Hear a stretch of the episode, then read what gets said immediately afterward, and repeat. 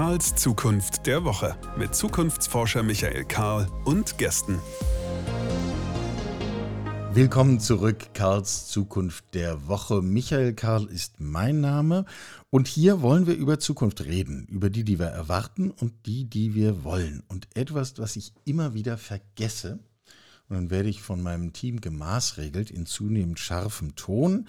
Ähm, Mache ich jetzt direkt, dann kann ich hier diesen kleinen Notizzettel gleich beiseite werfen, nämlich der Hinweis. Für den Fall, dass euch gefällt, was ihr hier hört, dann gebt uns bitte ein Like oder teilt es oder sprecht drüber. Für den Fall, dass es euch nicht gefallen sollte, was ihr hier hört, dann sagt es uns. Benutzt dafür das entsprechende Beschwerdeformblatt. Nein, das gibt es nicht, aber wir freuen uns natürlich über jeden Hinweis, alles, was wir tun können, um das hier irgendwie netter, besser, angenehmer, inspirierender, unterhaltsamer, freundlicher, was auch immer ihr erwartet, zu machen. Kommentiert, tut alles das, was die jungen Menschen heute so tun. Und äh, das soll jetzt gar nicht so albern klingen, sondern ist so eine kleine, kleine Brücke zu dem, was wir heute inhaltlich machen. Denn ich habe außerordentlich tollen Besuch. Amelie ist hier, Amelie Marie Weber. Willkommen. Hallo, schön, dass ich hier sein kann. Amelie, du hast äh, alles Mögliche schon gemacht. Unter anderem hast du gerade ein Buch geschrieben. Ähm, und auf diesem Buch ist die Hälfte des Titels durchgestrichen. ähm, so war jedenfalls mein erster Eindruck. Das Wort Krise ist durchgestrichen, das Wort Hoffnung ist daneben geschrieben, Generation steht drüber und es geht sozusagen um den jungen Blick auf die Zukunft. Klingt das jetzt sehr altväterlich, wenn ich das so sage? Nein, ähm, ich würde nur sagen, auf den, den, der Blick auf die Krisen und auf die Zukunft. Mhm. Äh, genau, also ich bin Journalistin und jetzt auch äh, ganz frisch Autorin und habe das Buch Generation Hoffnung geschrieben, das ich ursprünglich Krise nennen wollte. Und dann ähm, habe ich eben Krise durchgestrichen und Hoffnung draus gemacht. Genau. Wie guckst du denn anders? Also du jetzt als Sprachrohr von ganz vielen Menschen, die ganz unterschiedlich sind und ganz unterschiedlich gucken, aber sozusagen wodurch unterscheidet sich ein Blick unter 30 auf die Zukunft von einem Blick wie meinem Mitte 50 auf die Zukunft? Also wo würdest du da den Unterschied sehen? Mhm, zum einen ähm, ist es ganz pragmatisch einfach die Zukunft ja noch viel mehr vorhanden für jüngere Menschen. Danke für diesen Hinweis, ja. das ist ja wirklich so. Also man hat einfach noch viel länger mit der Zukunft zu leben, sozusagen. Ähm, zum anderen würde ich jetzt eher sagen, wie die Krisen gerade auch junge Menschen anders betreffen. Und es ist schon, dass man in dem jungen Alter man hat vielleicht noch kein Eigenheim finanziert. Man hat eventuell noch keine feste Partnerschaft. Man hat noch keinen festen Job. Man hat noch nicht ähm, irgendwie viel angespart. Und diese Zeit, dieser Dauerkrisenmodus, wie ihn auch Wissenschaftlerinnen und Wissenschaftler nennen, trifft junge Menschen deswegen in einer viel sensibleren Phase der Persönlichkeitsentwicklung. Und ähm, auch das zeigt zum Beispiel die Studie Jugend in Deutschland 2023, ähm, führt dazu, dass sich junge Menschen deutlich gestresster von den Krisen fühlen als ältere Menschen. Und das ähm, finde ich sehr interessant und fand es deswegen auch wert, mal drüber zu schreiben. Total, total. Ich bin ähm, mit diesem Thema Krise und was bedeutet das eigentlich uns schon länger unterwegs. Deswegen hat es mich auch gereizt, mit dir zu reden. Wenn denn das so ist, wie du gerade beschrieben hast, warum hauen junge Menschen nicht viel stärker auf den Tisch? Hm. Also, ne, wir haben diese Debatten um Klimakleber und, und, und so weiter. Ich stehe mal daneben und denke mir, wie harmlos kann es sein? Wann kommen wir eigentlich zu den wirklichen Protesten? Weil wäre ich unter 30, würden mir noch mal ganz andere Dinge einfallen, um deutlich zu machen, wie ich es finde, dass meine Zukunft hier gerade fossil verheizt wird. Hm. Ja, oder nimm, ähm, was ich zum Beispiel total interessant finde, ist das Thema Rente und Altersvorsorge. Da wird ja in Frankreich wirklich extrem demonstriert und protestiert von jungen Menschen, wenn ihnen ein paar Euro von der Rente abgenommen werden sollen später.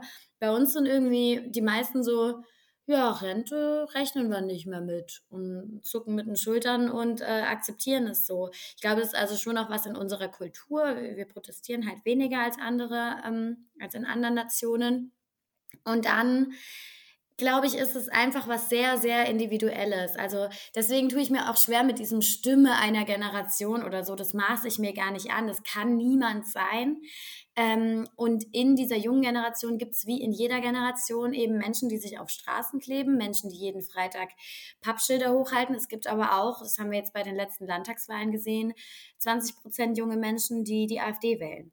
Ähm, ich glaube, gerade mit so einem extremen Krisenmodus geht auch jeder anders um. Manche verzagen und verzweifeln und werden hoffnungslos und tun dann auch nichts mehr, denn das ist ja leider das, was mit Hoffnungslosigkeit einhergeht, eine, eine Untätigkeit. Ähm, andere sagen, ich stemme mich jetzt voll dagegen und keine Ahnung, äh, protestieren für den Hambi und setzen sich in Baumhäuser. Aber das sind natürlich ganz, ganz wenige. Und man muss ja auch sagen, wenn man sich jetzt anguckt, wie gerade mit der letzten Generation umgegangen wird, ähm, wie die kriminalisiert wird, ja tatsächlich zum, Teil, zum Teil, verstehe ich auch, dass vielen echt die Lust vergeht, sich zu, sie einzusetzen. Muss man ja schon auch sagen. Also ich kann das für mich selber bestätigen. Ich bin nicht mutig genug, mich auf die Straße zu kleben, weil ich weiß, was Autofahrer nicht. tun. Ich auch nicht. Ich, ähm, deswegen, ich, ich schreibe auch über die ähm, letzte Generation im Buch, nicht ausführlich, aber eben, weil es natürlich extrem dazugehört. Es gibt ein Kapitel, das heißt Klima und kommt natürlich Fridays for Future und die letzte Generation vor. Und ich schreibe da, dass ich am Anfang ehrlich gesagt auch dachte so, boah, also ob sie damit ihr wirklich ihren ähm, ihre Ziele tatsächlich erreichen, indem sie eher große Teile der Bevölkerung gegen sich aufbringen, weiß ich nicht. Und hm, was soll ich davon halten? Aber als ich den dann zum ersten Mal in Berlin vor mir auf der Straße kleben sah, habe ich echt sowas wie Respekt empfunden, weil ich mir dachte, boah, das würde ich mich nicht trauen. Und vielleicht auch, ich meine, wenn man sich nicht traut, bedeutet es meistens, dass es einem am Ende dann doch nicht wert ist. Weil wenn der Leidensdruck groß genug ist, würde man es ja tun. Und diese Menschen tun es, weil ihnen die Zukunft der Erde und damit ja von uns allen so sehr am Herzen liegt, dass sie dafür ihre Hand auf Asphalt kleben. Und da muss ich einfach sagen, dazu bin ich nicht bereit. Und deswegen finde ich das ähm, eher bewunderns- als verurteilenswert, was die da tun. Ja, äh, geht mir ganz genauso. Und wir haben ja gerade in den Niederlanden das entsprechende Beispiel gesehen, wo hunderte, tausende Menschen über Wochen eine Autobahn in der Nähe des Regierungssitzes blockiert haben und jeden Tag die Polizei kam und 9000 Verhaftungen später die Regierung auf einmal vom Parlament den Auftrag bekommen hat, ihr müsst jetzt einen Plan ausarbeiten, wie wir uns aus dieser fossilen Welt verabschieden. Klar, also das ist ja wirklich so, ähm, auch Fridays for Future hat schon ganz viel bewegt nicht genug, aber es hat sich ganz viel getan. Und ohne solche Bewegungen, ohne dass Menschen laut werden, tut sich halt nichts. Glaube ich auch. So, jetzt haben, sind wir äh, relativ random in die erste Krise reingesprungen und haben uns mit dem Thema drin schon im ersten Thema. Haben uns mit dem Klima beschäftigt. Das könnten wir jetzt noch ein paar Stunden weiter tun und äh, angemessen wäre es allemal. Es kommen ja aber noch mehr dazu. Demografie hast du schon angesprochen, Stichwort Rente. Wir haben es selbstverständlich mit, mit politischen äh, Krisen zu tun, mit geopolitischen, inzwischen sogar leider militärischen Auseinandersetzungen ganz in unserer Nähe, wobei wir immer nur vergessen, dass es davon ganz viele gibt und schon immer gab und wir haben es nur besser irgendwie ausblenden können. Ich glaube, dass das Thema, wie sich Arbeit verändert, mindestens auch irgendwie krisenhaft ist. Was fehlt? Genau, also es ist, ähm, die Kapitel sind Klimakrieg, Pandemie und dann ähm, Internet. Smartphone. Äh, Gesundheit, wozu ich natürlich auch mentale Gesundheit zähle, Diskriminierung und Arbeit. Das sind die Kapitel, über die ich schreibe. Und du hast es gerade schon gesagt, man könnte über jedes dieser Kapitel ein ganzes Buch schreiben, sogar mehrere Bücher, wenn man wollte. Ich versuche in den einzelnen Kapiteln zu beschreiben, was passiert da, wie beeinflusst es junge Menschen, und dann vor allen Dingen, wie können wir irgendwie das Beste draus machen? Kann man daran irgendwas Positives sehen? Was tut sich vielleicht schon Positives? So sind diese einzelnen Kapitel aufgebaut. Und über diesen Optimismus müssen wir ja noch reden und vor allem die Frage, wo wir ihn eigentlich hernehmen. Ähm, und dass wir nicht uns gegenseitig in den Pessimismus reden und dann am Schluss, naja, Dann feiern wir noch eine große Party und ab dann ist es egal. Dann brauche ich auch keine Rente mehr. Äh, also in dieser Perspektive. Wie, was du gerade sagst, ist so wichtig, weil genau deswegen heißt dieses Buch Generation Hoffnung. Ich habe jetzt schon mehrmals gehört und ich verstehe das auch so, ja, Hoffnung klingt so ein bisschen naiv oder manche meinten sogar so spirituell irgendwie. Ähm, ich glaube, dass die Hoffnung wirklich ganz quasi rational betrachtet die Basis von allem ist. Weil wenn wir keine Hoffnung mehr haben, tut sich nichts mehr. Ohne Hoffnung gibt es keine Zukunft. Wenn wir, wie du gerade gesagt hast, dann feiern wir noch eine Party und dann gibt jeder auf. Und das ist das Schlimmste, was uns passieren kann. Und deswegen finde ich, dass einfach super wichtig ist, diese Hoffnung auf eine bessere Zukunft zu bewahren ähm, oder wieder aufzubauen, weil bei manchen ist sie vielleicht schon in weiten Teilen verloren gegangen. Ähm, und dann natürlich ins Handeln zu kommen. Also Hoffnung alleine bringt natürlich nichts, es darf nichts Passives sein, sondern auf die Hoffnung folgt die Handlung. Ähm, das ist ganz wichtig, aber die Handlung wird nie passieren, wenn es vorher keine Hoffnung gibt. Und das ist ja auch psychologisch untersucht, rauf und runter und immer wieder belegt, dass wir genau das brauchen und dass auch das Gefühl brauchen, wenn ich selber etwas tue, dann kann ich auch einen Unterschied machen. Es macht einen Unterschied, wie ich mich verhalte.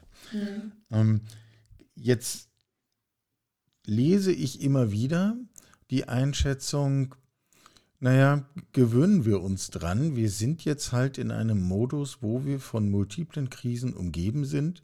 Wir werden aus diesem Krisenmodus nie wieder herauskommen. Nie wieder, keine Ahnung, zwei, drei, 5.000 Jahre, weiß ich nicht, aber sozusagen auf eine Zeitstrecke, die wir überblicken können. Ähm, würdest du das unterschreiben oder glaubst du, wir müssen uns einfach auf eine andere Art und Weise am Kragen selber aus dem Sumpf ziehen und sagen, so, jetzt machen wir es halt anders und dann kommen wir auch in einen Modus, der nicht vorrangig vom Krisenerleben geprägt ist. Also die Klimakrise bleibt uns erhalten, definitiv und dauerhaft. Ähm, und dies ist natürlich äh, auch eine Krise, die sehr vieles beeinflusst, sei es Migration, sei es Gesundheit. Ähm, ne? Also aus dieser Klimakrise entstehen ja dann auch wieder andere Krisen im Zweifel. Und wie sich die Welt sonst entwickelt, ich bin ja keine Wahrsagerin, ich habe keine Ahnung. Ähm, Gerade hat man das Gefühl, dass wieder einige Konflikte aufkommen. Du hast es aber eben gesagt, es gab im, es gab nie eine Phase der Menschheitsgeschichte, wo es keine Kriege gab. Im Gegenteil, wir sind gerade eigentlich im friedlichsten Jahrtausend, Jahrhundert ähm, ever so. Ähm, das ist natürlich für die Menschen in der Ukraine oder jetzt im Nahen Osten oder in Syrien kein großer Trost, weil für die ist das ganz schlimm. Und die Tatsache, dass man dass es gerade weniger Konflikte gibt als früher, macht es natürlich nicht weniger wichtig, sich für das Ende der aktuellen Konflikte einzusetzen. Aber das muss man schon sehen. Und wie sich das zum Beispiel weiterentwickelt, keine Ahnung. Natürlich mache ich mir auch Gedanken über China. Ähm, was passiert da? China, USA und so weiter. Das weiß ich nicht. Ich glaube aber, dass es auch im Prinzip, so blöd es auch klingt, gar nicht so wichtig ist, weil viel wichtiger ist, wie gehen wir mit dem um, was passiert? Und quasi, wie stellen wir mehr oder weniger sicher, dass passieren kann, was will und wir immer schaffen, das Beste draus zu machen, gute Menschen zu sein und uns dafür einzusetzen, dass es für uns und alle anderen irgendwie lösbar ist. Und Aber das ist ja, ich, ja das ist ja spannend, weil du dann sind wir ja nicht bei einem Gedanken, der sagen würde, wir müssen durch diese Krisen durch und danach wird es wieder gut, danach können wir wieder optimistisch sein und hoffnungsvoll etc. pp, sondern wir sind eher bei dem Modell zu sagen, naja gut, das ist alles nicht schön und wir haben uns das möglicherweise auch nicht so ausgedacht. Und danke auch an alle, die die Klimakrise befeuert haben etc. pp, obwohl sie in Teilen wussten, was sie tun. Danke fürs in die Grütze reiten. Aber wir warten nicht, bis es durch ist, sondern angesichts dessen, im, im Angesicht der Fakten, im Angesicht der Situation, trauen wir uns trotzdem optimistisch zu sein. Ist das das Bild? Ja, für mich schon. Also. Und woher nehmen wir das dann? Indem ich mich, also natürlich versuchen wir diese Krisen dann zu beenden oder, oder zu lindern. Abzuwenden, zu lindern, genau. Lindern ist ein gutes Wort dafür. Ähm, und gleichzeitig wenn wir warten, bis wir wieder glücklich und optimistisch sind, bis die Klimakrise gelöst ist oder der Krieg in der Ukraine vorbei ist, das dauert mir persönlich ein bisschen zu lang. Ich will auch in dem Moment schon versuchen, trotzdem Momente des Glücks zu empfinden. Und ehrlich gesagt glaube ich, dass es super wichtig ist, weil ich ansonsten gar nicht die Kraft habe, mich für Verbesserungen einzusetzen. Ähm, von daher muss man sich auch in den Momenten ähm, überlegen, was gibt mir gerade Kraft, was läuft denn schon gut, wie kann ich mich persönlich dafür einsetzen, dass es noch besser läuft ähm, und nicht einfach sagen, wir müssen warten, bis alle Krisen rum sind, weil es kommt garantiert die nächste. Es gibt keine komplett krisenfreie Zeit. Es gibt ja auch noch die persönlichen Krisen, über die ich zum Beispiel ähm, im Buch gar nicht schreibe, aber so, so, stellen wir uns vor, die Welt wäre dann mal kurz krisenfrei, dann passiert garantiert was im direkten Umfeld. Man ist ja nie krisenfrei, ja? Dann stirbt jemand oder man wird krank oder was auch immer. Ähm, und meine Frage ist schon so, wie schaffen wir es, trotzdem immer optimistisch zu bleiben? Und wie schaffen wir es? Es kommt natürlich ganz auf die Krise und auch auf den individuellen Menschen an. Klar. Ähm, ich habe es gerade schon angedeutet, dass ich glaube, dass es sehr, sehr wichtig ist, sozusagen die kleinen Errungenschaften groß zu feiern, um Kraft zu haben, sich für weitere Errungenschaften einzusetzen. Ähm, mir ist zum Beispiel beim Schreiben des Klimakapitels aufgefallen, ich war vorher, ich bin keine Expertin im Bereich Klima und ich war vorher selbst so ein bisschen so, boah, also alles, was ich darüber gehört habe in letzter Zeit, ist echt sehr aussichtslos. Schauen wir mal, wie ich da die Hoffnung finde in diesem Kapitel. Und als ich mich dann näher mit dem Thema beschäftigt habe, sind mir so viele Menschen und Aktionen und Organisationen aufgefallen, die schon so viel Gutes tun. Und ähm, auch Dinge, die einfach schon positiv laufen, zum Beispiel, dass sich das Ozonloch quasi wieder geringer wird, weil Menschen äh, Maßnahmen ergriffen haben. Ähm, und das macht mir dann einfach Mut oder nimm den Bereich Diskriminierung. Ähm, da hört man auch immer, es gibt ganz große Probleme für queere Communities, ähm, MeToo-Debatten und so weiter. Wenn man dann genauer hinschaut, sieht man, ja, diese Probleme gibt es, die sind auch nicht schön zu reden. In den letzten 100 Jahren hat sich aber beispielsweise in der Frauenbewegung auch schon wahnsinnig viel getan. Und wenn ich da dann hingucke und meinen Fokus darauf richte, dann macht mir das Hoffnung, dass weitere Verbesserungen möglich sind. Weil es hat sich ja schon so viel getan. Warum sollte sich nicht noch mehr tun, wenn wir uns dafür einsetzen? Und ähm, so der Blick darauf macht, finde ich, Hoffnung und Mut, selbst aktiv zu werden, zu merken, man kann was bewegen, zwar in kleinen Schritten, aber das fühlt sich einfach gut an. Ähm, und das, ich habe ja auch Interviews geführt ähm, und das sagen auch ganz viele Menschen eben, selbst was zu tun, sich mit anderen zusammenzutun, mit anderen ins Gespräch zu kommen. Ähm, das macht einfach Mut und Hoffnung. Und damit sind wir bei dem Punkt, der mir gerade jetzt auch, wenn wir an die Konflikte denken und so weiter, am meisten Hoffnung macht. Und das ist, wenn ich jetzt zum Beispiel bei allem, was gerade im Nahen Osten los ist und diese schrecklichen Bilder sehe und mich damit befasse, dann fragt man sich ja schon so, hat diese Menschheit es überhaupt verdient, weiterzumachen, wenn so viel Böses da ist, so viel. Es würden einem Gründe einfallen zu sagen, vielleicht nicht. Grauenhaft, grauenhaft. Aber dann gehe ich raus und ich sehe eine Frau, die einem Obdachlosen eine Brezel schenkt. Oder ich sehe ein verliebtes Paar. Und dann denke ich mir, es gibt auch so viel Gutes. Und es klingt so ein bisschen spirituell, das möchte ich überhaupt nicht. Ähm, aber es ist ja wirklich so, wenn man sich dann umschaut und selbst Gutes tut und Gutes getan bekommt und sich in Erinnerung ruft, dass meiner Meinung nach mehr Gutes als Schlechtes auf der Welt ist, dann macht mir das große Hoffnung. Und manchmal ist das das Einzige, was mich weitermachen lässt.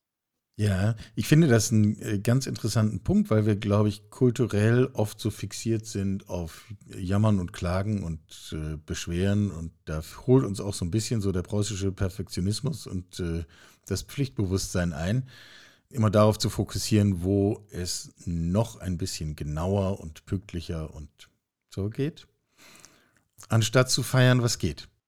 Ja, ich glaube, das ist auch was Evolutionäres, gar nicht nur was Kulturelles, beziehungsweise das weiß man einfach, dass es ja auch was ist. Wir fixieren uns eher auf die schlechten Dinge, weil die können evolutionär gesehen sozusagen den Tod bedeuten. Die Da- können uns bedrohen, selbstverständlich. Wenn es gut läuft, müssen wir uns nicht darauf konzentrieren. ich als Journalistin weiß das natürlich auch aus der Berichterstattung. Es werden halt eher die schlechten Nachrichten geklickt, eher gelesen, weil sie in uns ein, oh, da muss ich Bescheid wissen, auslösen. Während die guten Nachrichten, alle sagen mir immer, oh ja, ihr berichtet so negativ. Ich kann mir keine Nachrichten mehr anhören, weil es ist alles so negativ. Es werden schon gute Nachrichten veröffentlicht, sie interessieren nur die Leute weniger. Und das ist auch, das ist einfach, so ist der Mensch. Ähm, und ich versuche mit dem Buch so ein bisschen daran zu erinnern, dass es uns einfach, uns und unserer Gesundheit auch gut täte, uns ein bisschen öfter auf auch positive Dinge zu konzentrieren, ohne was schönreden zu wollen. Und da wollte ich gerade einhaken. Danke für die Brücke. Weil jetzt haben wir ja zwei Punkte, die irgendwie schon in Spannung zueinander stehen. Einerseits muss ich mir diese Krisen anschauen und ich muss mir klar machen, was bedeutet das für mich. Und also ich meine, wenn ich mir meine Anfang 20-jährigen Kinder anschaue, an den meisten Tagen weigern die sich mit mir über das Thema Klima zu reden, weil sie sagen, Entschuldigung, deine Generation hat uns die Scheiße hier eingebrockt, wir wollen das mit dir nicht mal diskutieren. Einerseits müssen wir uns den Abgrund anschauen, andererseits sagst du zu Recht, lass uns die positiven Dinge feiern und daraus Optimismus und Hoffnung und auch Tatkraft entwickeln. Wie geht das zusammen? Ich glaube einfach, ähm, man muss nichts schönreden, aber man darf das Schöne auch nicht vergessen. Und ich glaube, dass beides geht. Ähm, übrigens finde ich diesen Generationen, dieses Generationen-Bashing, nichts gegen deine Kinder, liebe Grüße, aber ich schwierig. aus. Ähm, damit will ich mich überhaupt nicht aufhalten. Ähm, also äh, du persönlich, nur weil du in einem gewissen Jahr geboren bist, dir würde ich einfach keinen Vorwurf machen. Und ich glaube auch, ja, du hast es schon gesagt, einige wussten, was sie da tun, viele aber auch nicht. Es wurde nicht darüber gesprochen. Es gab kein Fridays for Future. Man ist einfach Kind des Turbokapitalismus, in dem man groß geworden ist und man hat halt mitgelebt. Und ähm, da jetzt meinen Eltern zum Beispiel oder Menschen in diesem Alter Vorwürfe zu machen und sich damit aufzuhalten, äh, Boomer zu bashen, da habe ich gar keine Lust drauf. Ich glaube, wir müssen uns jetzt als Generationen zusammentun, denn eine Generation allein wird die Welt sowieso nicht retten. Und sagen, okay, äh, jeder hat vielleicht eine unterschiedliche Verantwortung für das, was passiert ist, aber wir haben alle eine Verantwortung für das, wie es weitergeht. Und ähm, wir müssen uns da zusammentun. Also das vielleicht kurz am Rande. Ich unterhalte mich gerne mit Menschen aller Altersgruppen darüber. Das Buch ist auch für alle Altersgruppen gedacht, weil ich diesen ähm, ja diesen Dialog und dieses Zusammenhalten der Generationen für unerlässlich halte, wenn wir, wenn wir an die Zukunft denken. Ähm, so, und jetzt musst du mich noch mal ganz kurz äh, mir sagen, was deine eigentliche Frage war, bevor ich deine Kinder erwähnt habe. ähm, Ach so, wie das zusammengeht, ne? Äh, ganz genau. Wir kamen von der Frage, einerseits müssen wir uns trauen, in den Abgrund zu schauen. Ja. Und andererseits ähm, sagst du zu Recht, bitte, äh, auch wenn der attraktiv ist im Sinne von, wenn du mal hingeschaut hast, kannst du kaum noch wegschauen, so wie, wie so ja. ein, bei jedem Schreckensszenario. Wir müssen aufs Positive schauen und wir müssen uns trauen, das zu feiern und da auch Kraft rauszuziehen. So, ja. wie, wie geht beides zusammen? Natürlich brauchen wir beides. Ich mhm. unterschreibe da alles, was du gesagt hast. Ich frage mich nur, wie das geht. Es geht da ums gesunde Maß, das man finden muss und ähm, sich zum Beispiel, also ich finde natürlich nicht nur, weil ich Journalistin bin, sondern auch einfach als Bürgerin einer Demokratie ganz schlimm, wenn Menschen sagen, sie gucken überhaupt keine Nachrichten mehr. Sie können eh nichts ausrichten, sie ändern eh nichts, es zieht sie nur runter, besser sie lassen es ganz. Weil was diese Welt auf gar keinen Fall braucht, sind noch mehr gleichgültige Bewohnerinnen und Bewohner. Ähm, wenn wir uns nicht mit den Problemen dieser Welt befassen, können wir auch nichts ändern. Ähm, nimm Putin, der genau darauf baut, dass es uns egal wird, dass wir nicht mehr hingucken, dass wir abstumpfen, dass er dann die Ukraine einnehmen kann. Weil wenn wir nicht wissen, was da los ist, sagen wir auch, ja, was sollen wir denen helfen? Wir wissen ja eh nichts über deren Probleme. So. Ich finde das ein ganz gutes Beispiel, um zu zeigen, wie wichtig es ist, sich mit den Krisen zu beschäftigen. Aber die Frage ist die Art und Weise. Jetzt nehmen wir mal ganz aktuelles Beispiel, Nahe Osten, Israel, Palästina. Ähm, ich habe die ersten zwei Tage wirklich jedes schreckliche Video davon gesehen. Äh, vergewaltigte Frauen, geköpfte Kinder und so weiter. Ähm, ich habe nicht mehr geschlafen. Mir wurde total bewusst, was da los ist. dann habe ich entschieden, es bringt mich hier jetzt nicht weiter. Ich kann jetzt einmal am Tag mich noch quasi updaten, was passiert da, äh, was sind die neuen Entwicklungen. Ich habe gespendet, ich habe mit Freunden drüber gesprochen, aber mir jetzt das sechste Video einer vergewaltigten Frau anzuschauen, hilft niemandem. Es macht nur mich völlig fertig und nicht mehr in der Lage, mich überhaupt damit zu beschäftigen. Und das ist dieses Maß, was man finden muss. Eben nicht gleichgültig zu werden und trotzdem sich mit den Problemen dieser Welt zu beschäftigen. Und das versuche ich auch. Ich habe auch versucht, das Buch eben so zu schreiben, ähm, zu sagen, was ist, auch die Probleme klar zu benennen und trotzdem zu sagen, okay, aber was machen wir jetzt draus? Das ist ja auch sowas, ne? Nicht einfach nur zu sagen, Gott, alles ist so schrecklich, ciao, sondern alles ist so schrecklich, was jetzt? Zu der Frage, wie wir dann ins Tun kommen, müssen wir dann gleich noch kommen. Mich würde vorher noch mal interessieren, wie viel von dem, was du beschreibst, äh, auch von diesem Maß und von diesem Hinschauen und dann ist auch wieder gut, um wie viel geht es um Information? Also die reine Faktenvermittlung, so sind die Hintergründe der politischen äh, Krise, so sind die äh, klimatischen Zusammenhänge etc. pp. Ähm, und wie viel ist im Grunde eine Frage von, von Kultur und von der Art und Weise, wie wir mit Themen umgehen? Boah, schwer zu sagen. Ähm, ich glaube, es ist echt eine gute Mischung aus beidem. Oder? Was denkst ich, du? Ja, so setze ich es mir auch zusammen und ich finde es immer wieder interessant. Du hast äh, vorhin gesagt, früher wussten wir nicht viel über die Klimakrise. Das ist natürlich einerseits richtig, andererseits haben wir es schon auch nicht wissen wollen, weil vor 30 mhm. Jahren war das schon auch in der Tagesschau. Also das mhm. ist jetzt nicht gestern erfunden worden, dass wir darüber reden können. Ja. Wir haben es einfach ausgeblendet.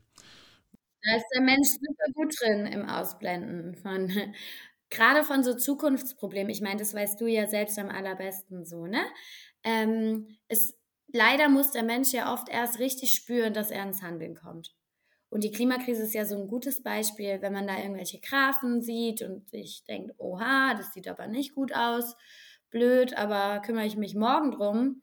Ne? Während Flut vor der eigenen Haustür, da kommen wir direkt ins Handeln.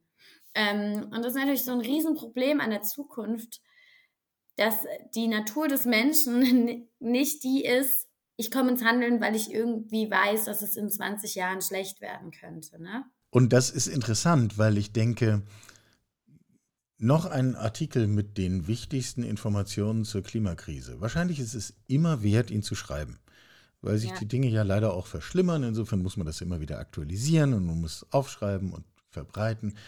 Aber das zielt nur von seinem Verstand. Mhm. Und auf diese Ebene von Emotionen und ich spüre es und es ist mir dann am Ende eben nicht egal. Du hast ja auch vorhin über Menschen gesprochen, die sich auf die Straße kleben, denen es eben nicht mehr egal ist. Ähm, wie schaffen wir das, diese Krisenthemen tatsächlich auch als ein emotionales Thema zu begreifen? Mhm. Das schien mir eigentlich doch der entscheidende Schritt zu sein. Ja, und es ist auch super wichtig, weil gerade im Bereich Klimakrise, wenn wir das wirklich fühlen, ist es halt, ist der Zug abgefahren. Dann ist es wahrscheinlich zu spät, um noch was rumzureißen. Also wenn, wenn die Flut an der Haustür klopft, ist es zu spät. G genau, gut. Das muss man ja sagen, ne? Also Ahrtal, da hat man es ja dann wirklich schon gesehen. Aber wenn, wenn wir wirklich so Hitze in, in Städten und so weiter, es muss halt jetzt was passieren, aber in unseren privilegierten Breitengraden spürt man es noch zu wenig ähm, so zynisch das auch klingen mag, wenn man es ans Ahrtal denkt. Man spürt es noch zu wenig, dass Leute wirklich sagen, boah, also jetzt fühle ich mich aber persönlich bedroht. Ich muss jetzt was machen. Ich muss. Ich habe gar keine andere Wahl. So, ähm, das ist da wirklich ein Problem. Ähm, und deswegen, wie du sagst, glaube ich auch, dass es viel um Emotionen geht. Auch da aber wieder Nahe Osten ist die Emotion ja gerade extrem Mitgefühl und, und Mitleid auch. Aber dann auch schon wieder so, dass es Leute teilweise so fertig macht, dass sie wieder sich abwenden, weil sie es gar nicht aushalten. Also auch da muss man gucken, wie viel Emotion geht. Fridays for Future, letzte Generation, die emotionalisieren sehr stark. Manchmal schlagen sie vielleicht übers Ziel hinaus. ähm, bei einigen, weil die sich denken so, ey, ich, ich höre jetzt seit drei Jahren nur noch Krise, Krise, Krise, alles schlimm, ich höre lieber weg. Ähm, und auch da. Ja, aber ne, dann und, äh, gelingt genau diese Brücke nicht, von der du gesprochen hast, zu sagen, wir nehmen diese Emotion und daraus entwickeln wir Tatkraft. ja, Dann hängt es an diesem zweiten Schritt. ja, Ich habe hier in, Ja. in diesem Podcast, äh, ist ein Jahr her ungefähr, habe ich mit einer Ärztin gesprochen über genau solche Klimafragen, weil mich das interessierte. Und habe sie dann gefragt, sag mal, wann werden wir eigentlich in der Tagesschau so, so die, die Klimatoten, also die Hitzetoten zählen, so wie wir das lange mit Corona-Toten gemacht haben? Mhm. Wann, wann fängt jemand an, Hitzetote zu zählen? Guckt die mich groß an und sagt, wieso, das machen wir doch längst. ja. So, Ja, aber ja, wir ich blenden es halt aus. sogar in meinem Buch aufgeführt, die Hitzetote. Mehrere tausend Menschen, die letztes Jahr in Deutschland Nur in Deutschland. Ja. Ja. Ja. Und wenn wir uns das vorstellen, also ich, ich finde, man muss dann immer mit den Bildern ein bisschen vorsichtig sein, aber wenn man sich das vorstellt in abgestürzte Flugzeuge oder, oder ähnliches, dann ist schon erstaunlich, was wir so verdrängen. Mhm. Das ist in jedem Bereich total erstaunlich, was wir verdrängen. Ähm, und deswegen glaube ich eben, dass es ganz wichtig ist, sich mal mit den Themen auseinanderzusetzen. Ein Kapitel ist ganz groß Smartphone-Sucht. Ähm, die ganze Generation und ehrlich gesagt mittlerweile viel mehr als das, also auch die Elterngeneration, wir alle sind abhängig nach einem kleinen Gerät in unserer Hosentasche.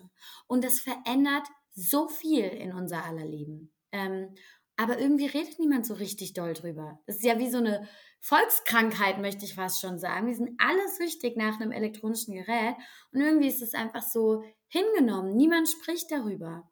Mentale Gesundheit, Depressionen, das ist auch wieder volkskrankheitsähnlich verbreitet. Wird drüber gesprochen, ja, aber wie, wie stark wird es wirklich angegangen? Warum gibt es immer noch so wenig Therapieplätze und so weiter? Auch da könnte man eigentlich annehmen, wir müssten alle auf die Straße und da mal drüber sprechen. Von daher, ja. In dem Fall ist es besonders bitter, weil diejenigen, die eigentlich auf die Straße gehen müssen, diejenigen sind, die depressiv krank sind und äh, deswegen genau diese Energie nicht haben.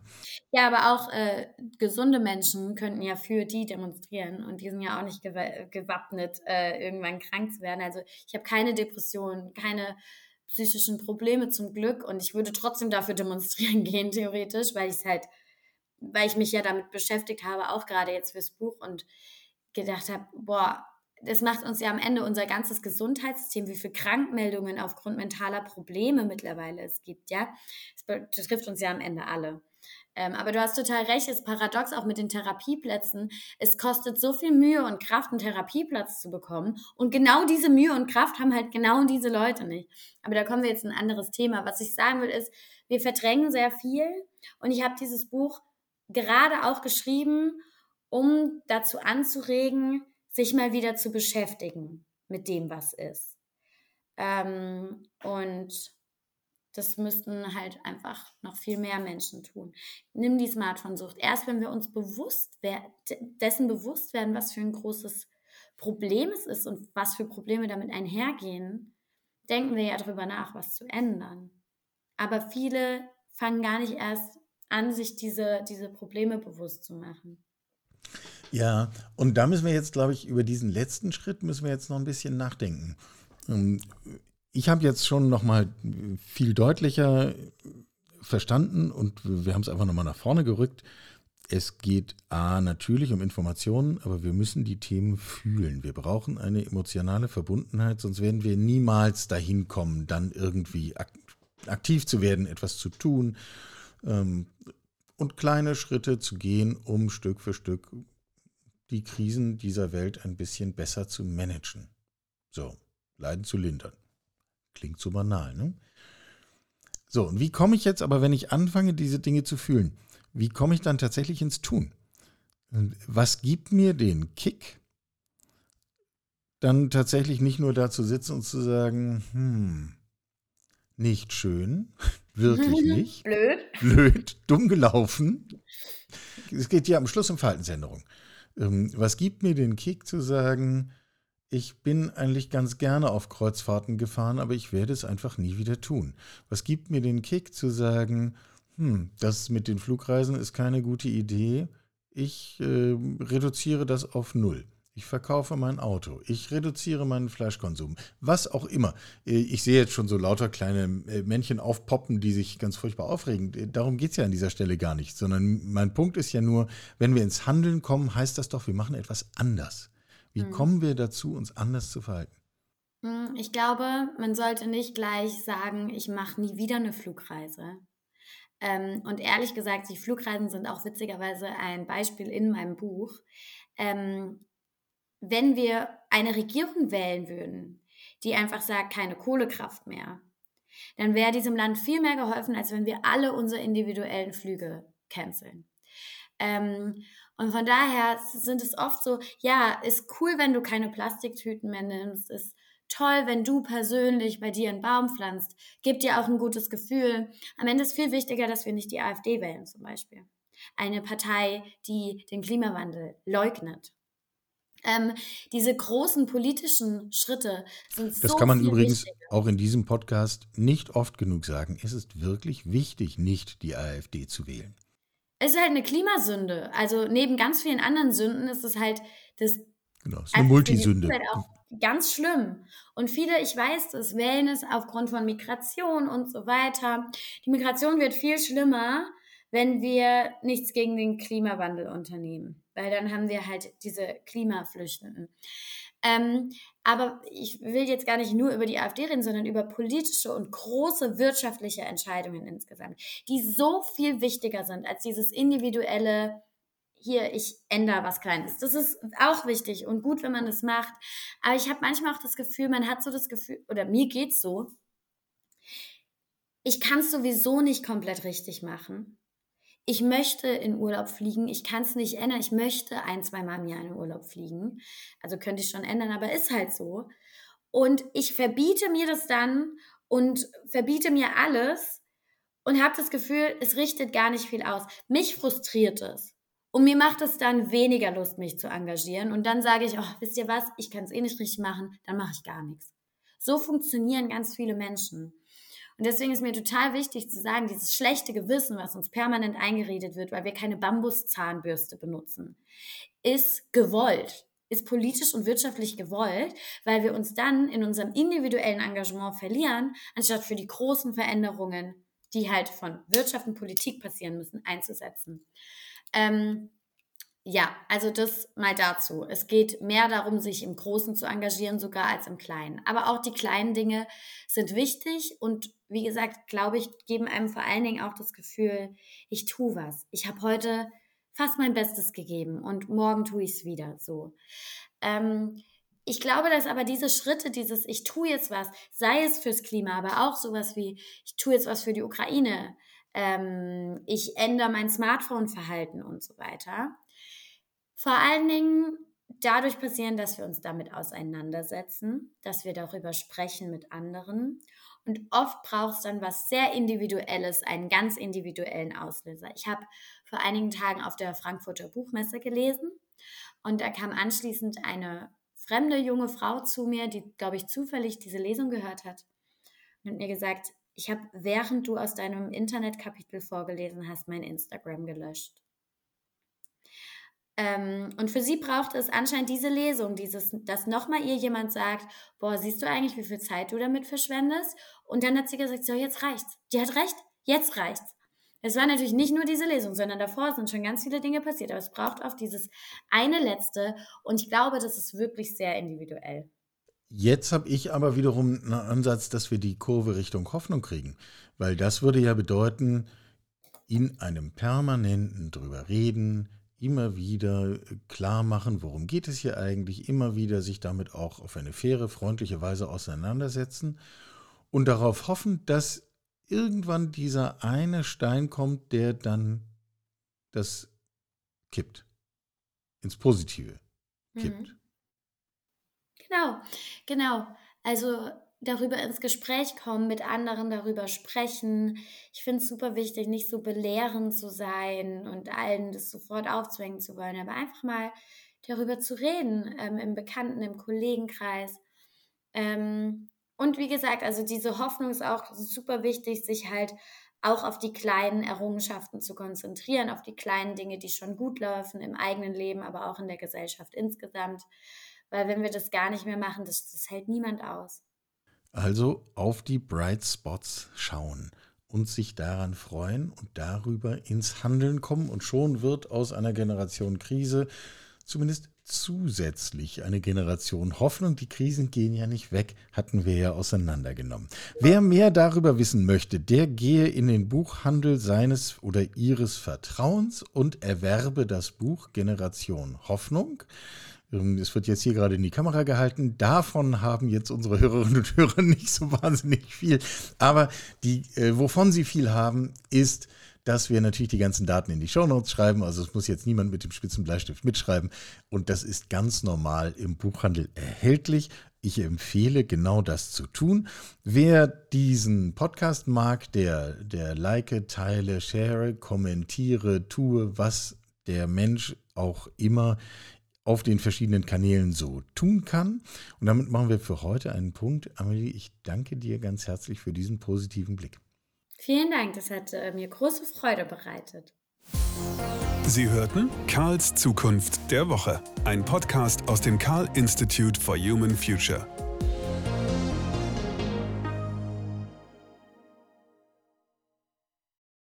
Moment mal bitte, hier noch ein kleiner Hinweis. Früher hätte man das Werbung genannt. Heißt das nicht mehr so? Doch, doch, doch, das kann man so nennen oder Hinweis von den Sponsoren oder wie auch immer. Jedenfalls hier in der ersten Reihe sitzt heute Bubble, B-A-B-B-E-L. Ist wahrscheinlich vielen bekannt, eines der Portale, mit denen sich ganz gut Sprachen lernen lassen. Und da kann man ja automatisiert übersetzen, was man möchte persönlich finde alleine die Fähigkeit, überhaupt sich in einer anderen Sprache verständlich machen zu können und Dinge irgendwie wahrnehmen zu können und interagieren zu können, schon einen Wert an sich. Hier ist der Deal. Mach ein Abo bei Bubble, ähm, mach ein Jahresabo drauf, gebe den Offercode Karls Zukunft ein.